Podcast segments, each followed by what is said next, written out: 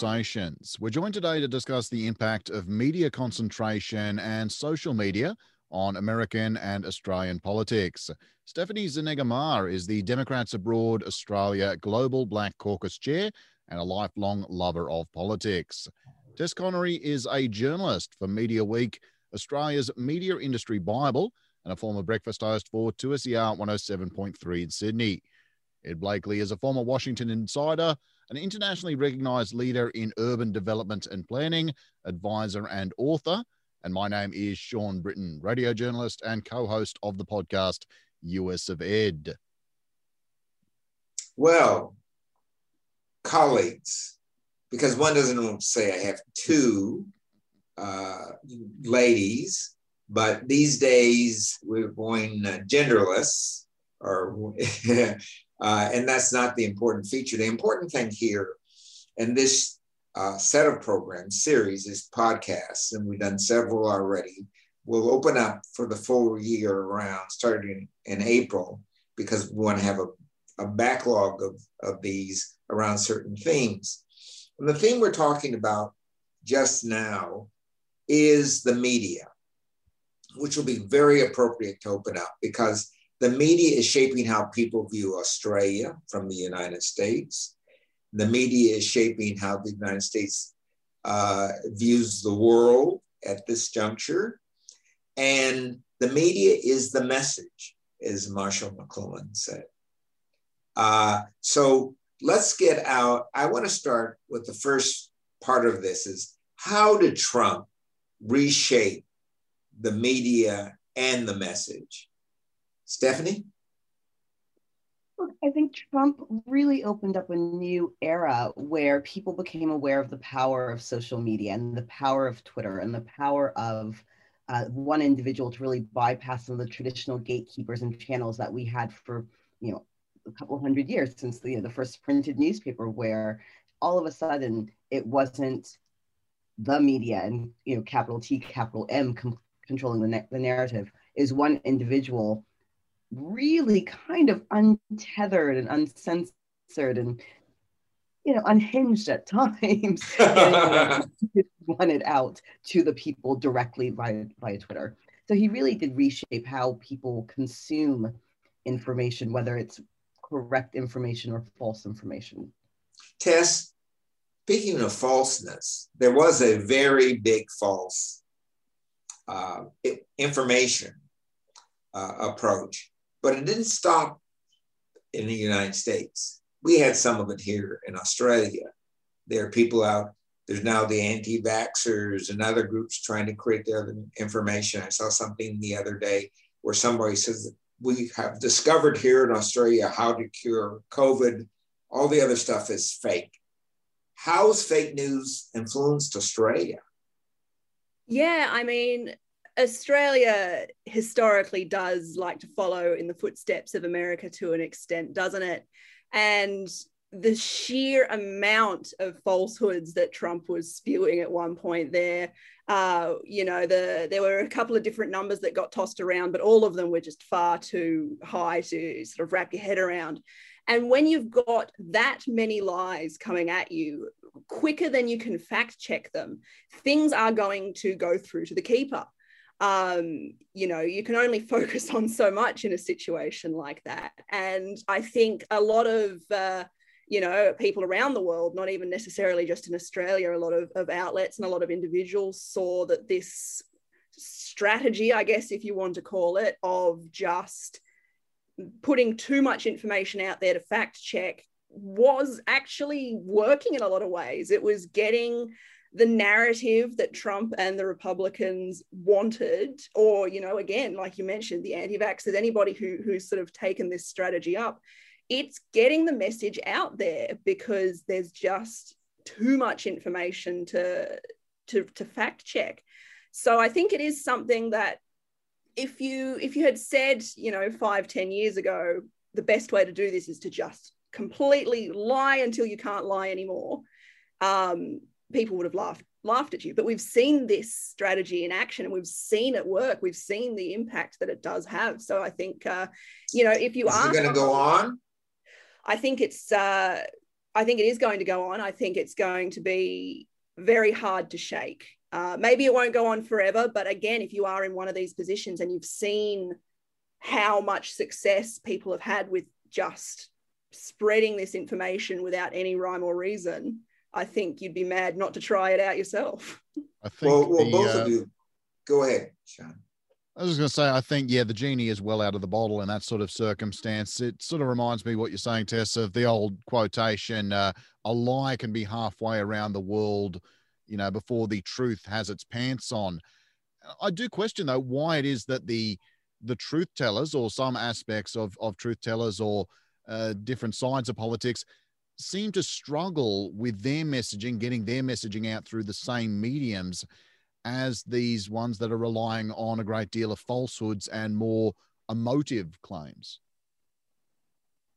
One of the things, things that's really interesting about that is that, and not to kind of put people into an either or camp, but traditionally, you know, the more, I guess, old school Democrats have kind of gone through the more traditional media channels. You know, they're pushing their message out through network and cable news outlets that are more established and traditional. So they kind of have the, um, I guess they're, just more traditional in terms of how they're releasing their story. Whereas, you know, Trump really did create shockwaves in this landscape, and he really did disrupt that sort of messaging style. Can, can we bring that- it back?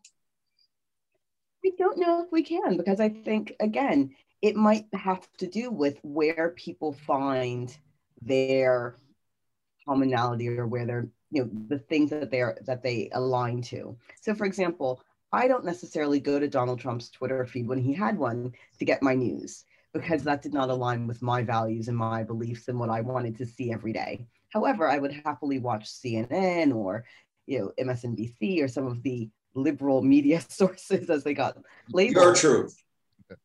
That's where I found my truth. So how do we get people, you know, in a world where we really have thousands of different outlets and channels and Twitter feeds and whatnot, back to that kind of older style of news and journalism where it's the four networks in the US or the you know the eight networks or the you know the, the main papers of the New York Times and Wall Street Journal and the Washington Post and the Tribune as you know newspapers of record where really it's become so splintered and, fract- and fractured that everybody anyone with an opinion can put it up, up on Twitter and all of a sudden it's like oh I heard the world was flat really oh well people just re- retweeted that so maybe it is like hang on a second and you don't have that same rigor that we are that Well, but the understanding all that, it makes Tess, it makes the notion of voting very hard. Because what am I voting for?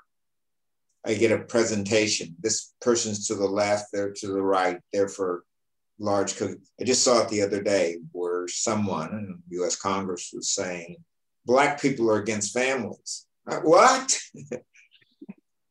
Before the Congress. Uh, knowing that that would be a soundbite. Yeah, I think I think you're right. I think there's always been an element of uh, you know politicians lying to get their way. I don't think that's anything new. What I think is new is the extent of the claims that get made in uh, in efforts to you know win votes or, or whatever it is they may be setting out to do. Um, you know, one, once upon a time, it, it would have been claims. I don't know, you know, however far back you want to look, but um, these days, you know, it's it's vote for me because the election is rigged, you know, and and we will, eh, you know, we will. I will actually. I'm not actually sure what their point is, but you know, we vote for us because the election is rigged, etc. So it's a strange situation, particularly in America, um, because there's that they don't have the preference voting system. Um, I think that it has going to have an impact as well. Do you think uh, now Americans in journalism, uh, who are people like you, are paid to do information, but there are other people like me, podcasts. I'm not paid to do information. Kind of every flower can bloom, right?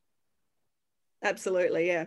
You know, Um, with YouTube and this tube and that tube and so on.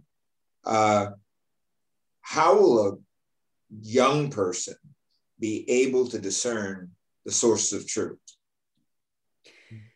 it's a big question. I think young people, I think, uh, particularly the generation coming up, uh, who are, you know, sort of teenagers and, and mm. young adults right now, are incredibly technologically savvy. And I like to have hope that, um, you know, they are going to be a lot, a lot better at sort of picking where the truth lies uh, than perhaps, you know, we uh, we we think straight off the bat. But yeah, when you do have this oversaturation of people giving information, it can be very very difficult to pick through it all. Impossible to pick through all of it, and uh, and and work out exactly what is right and wrong. Would it, and, be, would it be a good idea for us in high schools and so forth to have people start their own radio and television programs so they learn about how you craft messages and craft the truth?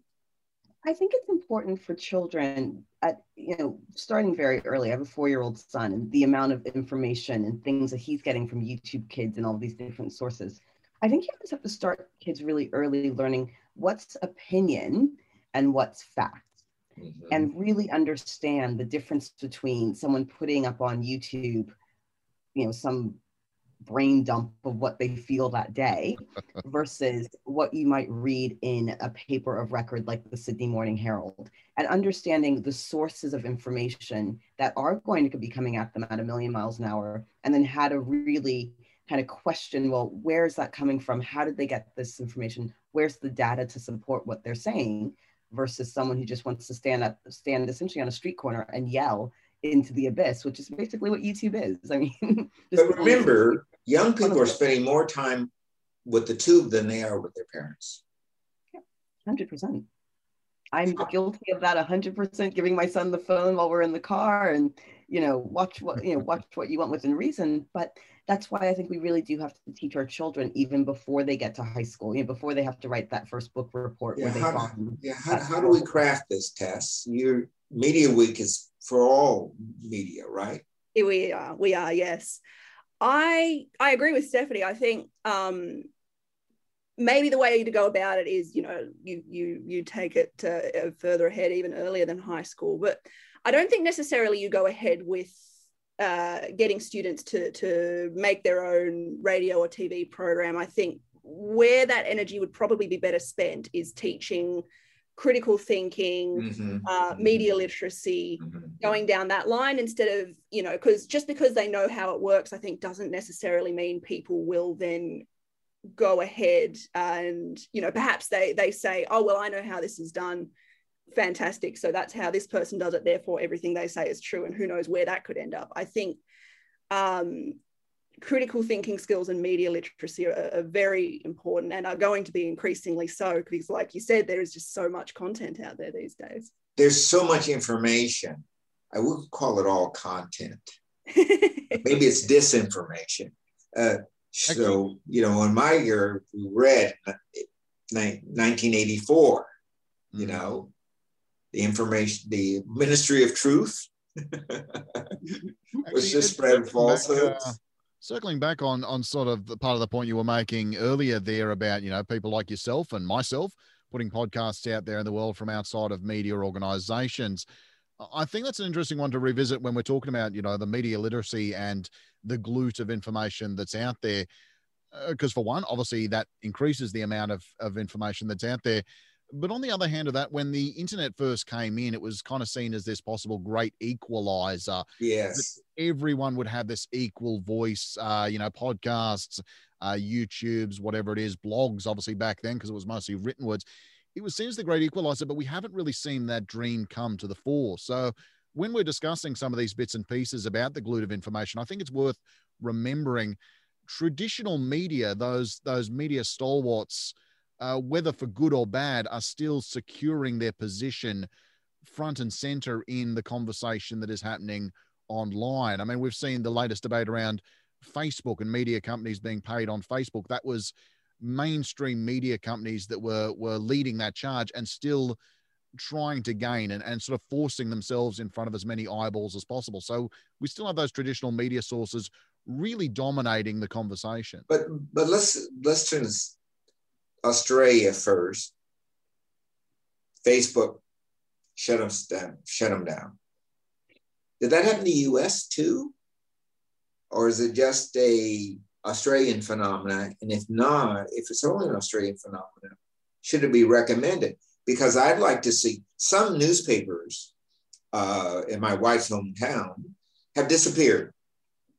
Mm it was uh, just an Australian thing. It didn't happen overseas. It was in response to the um, mandatory bargaining, media bargaining code laws that uh, the explain more about this because some of our listeners are in the U.S., so they're not going to know about. It. Oh, of course. Uh, so the idea behind the mandatory bargaining code law was there was a lot of nitty gritty, but really the, the major point it came down to was the government uh, saying that publishing platforms, Google and Facebook being the two big ones, uh, should be paying Australian news organisations for their content.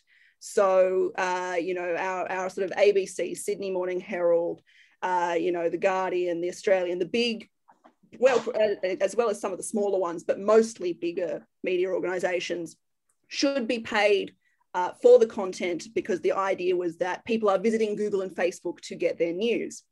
Uh, as you can imagine, this didn't make Google or Facebook very happy. Google threatened to pull out of the country. They didn't end up doing that. And Facebook threatened uh, that if we have to pay for news, then I guess we'll just ban news. And no one really took them seriously until we woke up on a Thursday to find we had no news on Facebook. Um, it lasted about a week before our uh, um, well, there was a couple of government ministers got on the phone with Mark Zuckerberg and sorted it out. And we've got news back now. But uh, for a week there, it was a little bit of the Wild West, not really knowing what was going on. But, the, but, but this is instructive, I think, for the United States. If you're living in a small town in Iowa mm. and you're getting, doesn't matter whether it's Fox or MSNBC, you don't know, know what's going on in Iowa, right? Yeah. Steph, how do people in the smaller communities get news anymore? That's a real, you know, a real um, issue because you know we're not paying what we should for our news out- outlets, and we're not paying our journalists what we should be paying them.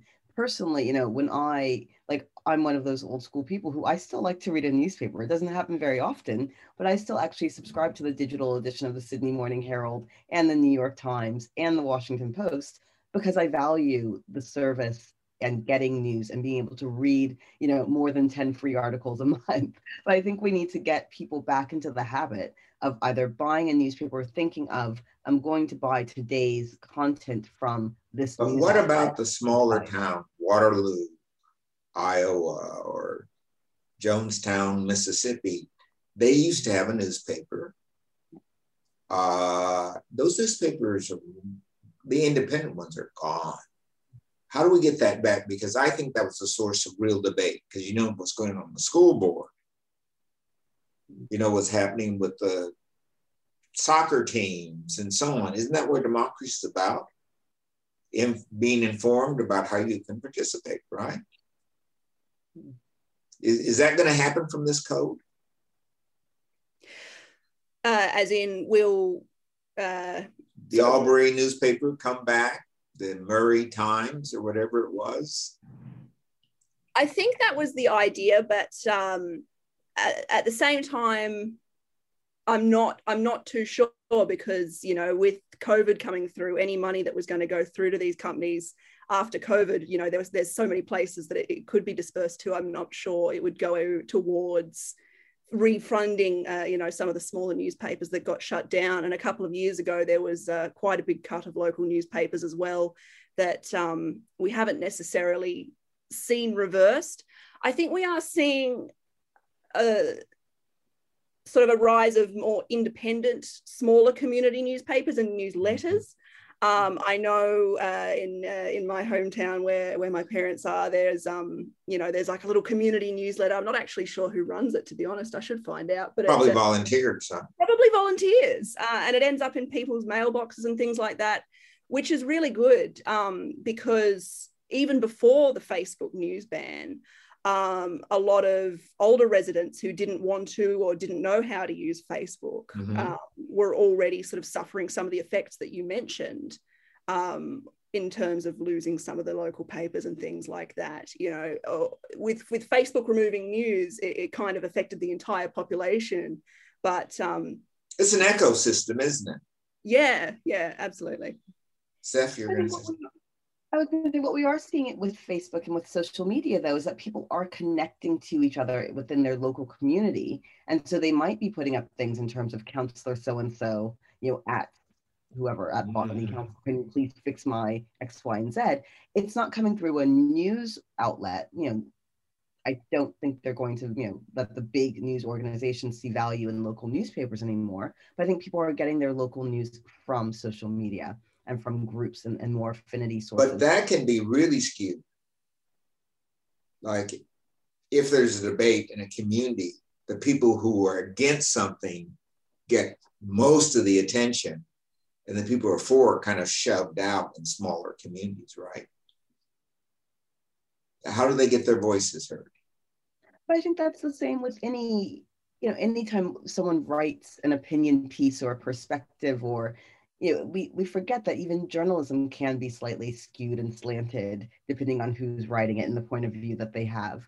So I think in some ways, social media groups are, you know, yes, it is whoever shouts the loudest will win, but that's kind of not too different from traditional news sources. I guess well. you're right. I guess you're right. I mean, clearly we're an example here. We're putting on creating not news but information hmm. uh, on a platform if that platform weren't here, it'd be very hard to communicate, right? Now, I, you know, we got in this to, to keep the 30 minute situation. What are some lessons, starting with you, Tess, from this media law that was created? You think these are lessons for the United States and other countries trying to bring back the localization of the media because a lot of I doubt if any newspaper in the United States has an international reporter anymore. Hmm. I think the biggest lesson from it, to be honest, was just how powerful Facebook is as an entity, which um, we all knew it in theory, but I'm not sure any of us had had quite seen it in practice. Um, so I think that was kind of the biggest takeaway, and I'm, i think it actually there will be.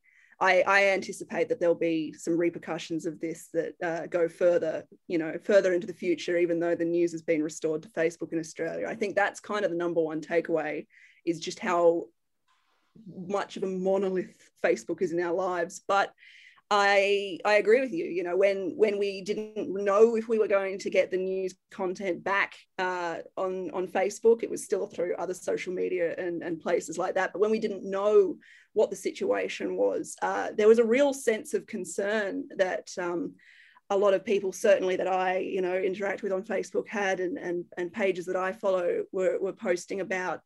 This is going to become a situation where, as you sort of mentioned earlier, people can get on their soapbox, scream the loudest, and then who's going to be able to back that up? Who's going to be able to, uh, you know, come up against that if it needs to be argued against? So, I think it really the lessons were outside of, like I said, the the sort of monolith of Facebook is that local local news and accurate news is incredibly important. And the way that we live our lives now, news and social media is just so entwined that it's uh, it, trying to trying to uh, to separate you, you can't yeah, separate two. You can't detangle the two, and so I think that's uh, another point as well. Is that it's almost for a lot of people, like you said, particularly people in very rural areas where the local paper might have shut down and their neighbor might be 10 kilometers down the road and uh,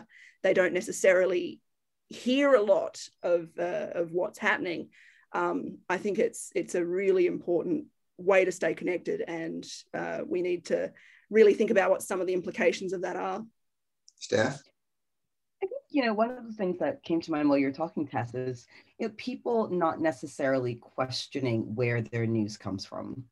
And one of the things about Facebook is it's very easy to share. to the point where sometimes things that are shared they become fact. I can't remember how long ago it was. It was a couple months ago. One of the outlets reported something from the Betoota Advocate as fact, and it was like, hang on, this is a satire newspaper. How did or a satire, you know, uh, email newsletter even? How did this become reported as if it's true? And it's because people don't question. People look at Facebook, they press share, and they don't do that next level of okay, what's the source? Where am I getting this from? And I think if we've learned anything, or if I learned anything, it's that, you know what, news still exists outside of Facebook. You could still go on to directly to the news outlet website and get your news. So I think people just need to get back into that sort of rigor of actually doing a little bit of digging on their own rather than having everything served up to them on the Facebook platter.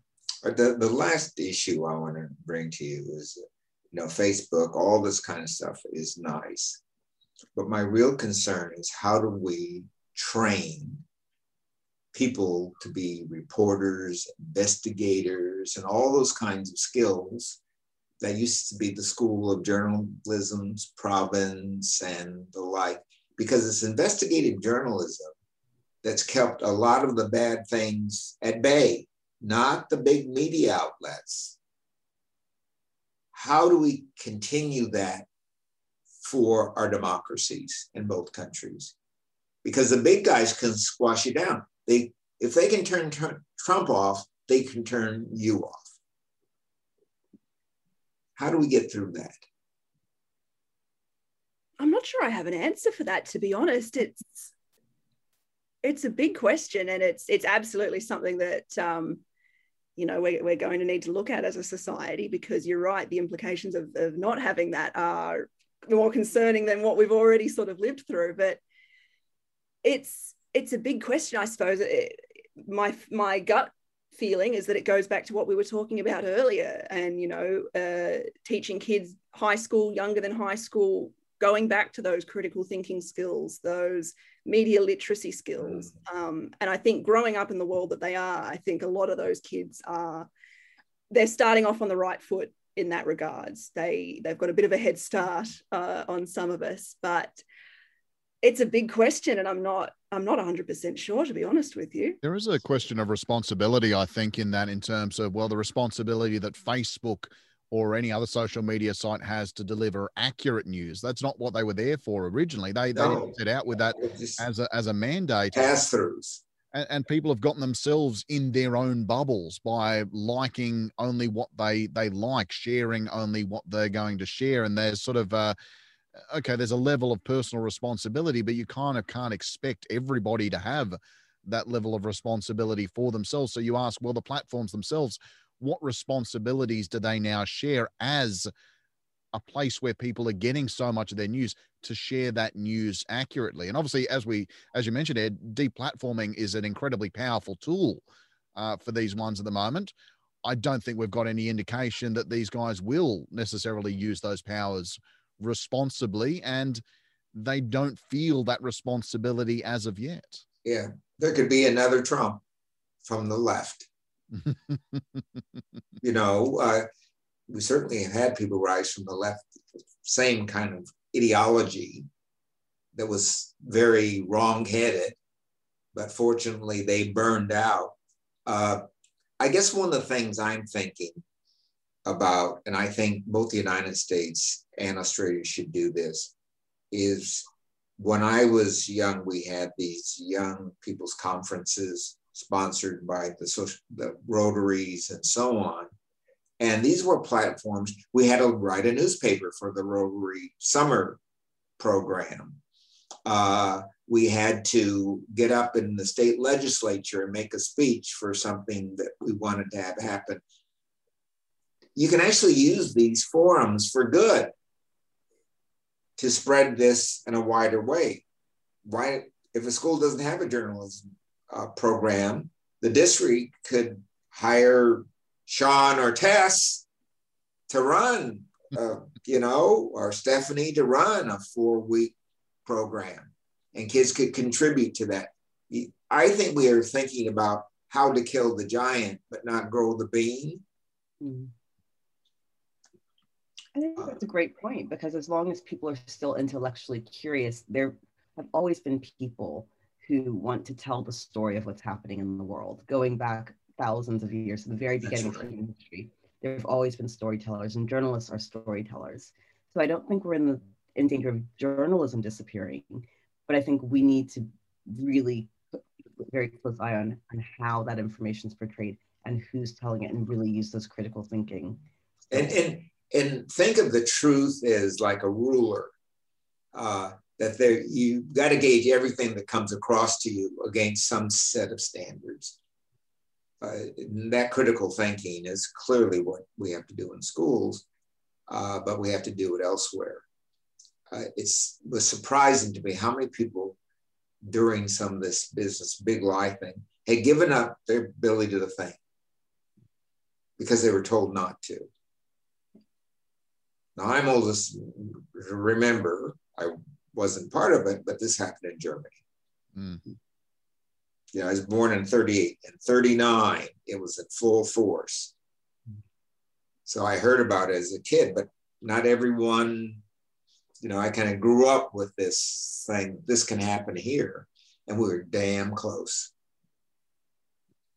So I think this is a conversation we could continue across the Pacific and maybe have it the conversation that continues in every living room and every community about how they make and control their own information for their own good.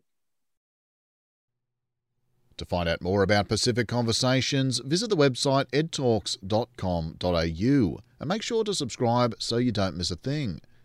For weekly US news and current affairs, check out Ed and I's other podcast, US of Ed US of Ed, wherever you find good podcasts, as well as on Facebook and Twitter.